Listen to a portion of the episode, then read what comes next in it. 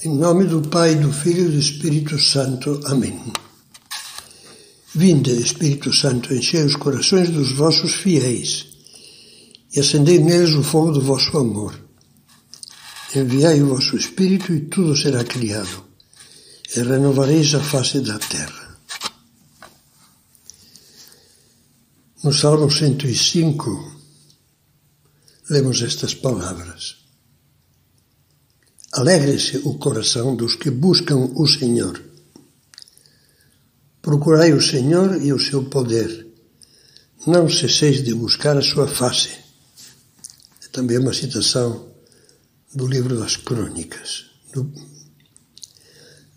Acabamos de tratar na meditação anterior de uma realidade dolorosa. A confusão moral dos nossos dias Vamos meditar agora sobre a alegria dos que não aceitam soluções tortas, soluções de conveniência, com covardia, mas só procuram os caminhos retos da vontade de Deus, o que Deus quer, o que é a verdade. É desses que diz o Salmo: alegre-se o coração dos que buscam o Senhor. Eu penso que Jesus está fazendo a todos nós a pergunta que fez a João e André. No dia em que, às margens do rio Jordão, eles se aproximaram de Jesus pela primeira vez. Que estáis buscando? A resposta foi: Mestre, onde moras? É bonito. Eu gosto muito de meditar nesta cena no capítulo 1 do Evangelho de São João. Eles, João e André, não lhe pediram que resolvesse tal problema, ou tal dúvida, ou tal controvérsia. Só queriam estar com ele. Ouvir o que São João Batista acabava de chamar o Cordeiro de Deus que tira o pecado do mundo. Abriram-lhe o coração com fé e nele encontraram o pleno sentido da vida, tanto assim que, diz o Evangelho de São Lucas, deixando tudo, o seguiram. Foi tamanha a alegria de ter encontrado o Senhor que depois disso a primeira coisa que Andrés, André fez foi correr atrás do seu irmão Simão, a quem Jesus daria o nome de Pedro, para comunicar-lhe com entusiasmo: encontramos o Messias. E o conduziu a Jesus. E nós? Será que buscamos o Senhor com esse coração limpo, aberto, desejosos de escutá-lo e de segui-lo? Os apóstolos, apesar de suas muitas falhas, eram humanos e frágeis, mantiveram aberto o coração tanto nos momentos decisivos em que Jesus os chamou para se entregarem a Ele e segui-lo, como no dia a dia, durante os quase três anos em que acompanharam Cristo. Vamos pedir a Deus que nos ajude a buscá-lo, tanto para dar a virada total de que às vezes precisa a nossa vida, como para descobri-lo sempre presente no trivial cotidiano dos dias que vão passando. Há duas parábolas breves que nos ajudarão a meditar. Primeira, o reino dos céus é semelhante a um tesouro escondido num campo que um homem encontra. Cheio de alegria, vai, vende tudo o que possui e compra aquele campo. Pela bondade de Deus, de Deus, nos últimos anos, eu e muitos outros temos tido a felicidade de conhecer e ajudar bastantes pessoas que, tendo abandonado a fé, a fé muito cedo, sendo crianças, sendo adolescentes, caminharam por um túnel escuro sem conhecer o esplendor e a segurança e o calor do sol da fé de que falava São José Maria.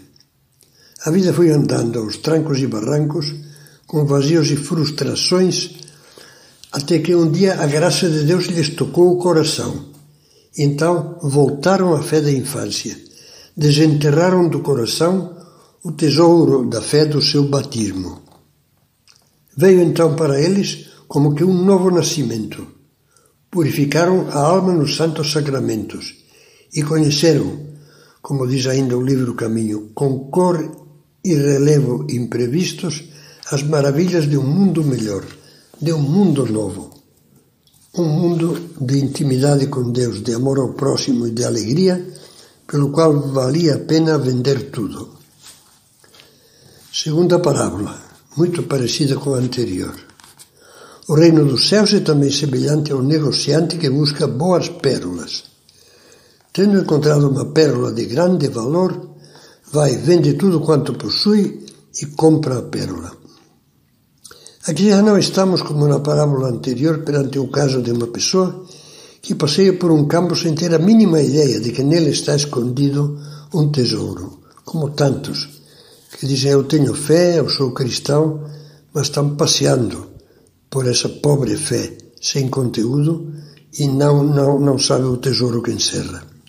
Agora, na parábola da pérola, o negociante sabe que existem pérolas valiosíssimas, únicas no mundo, e quer ir atrás delas.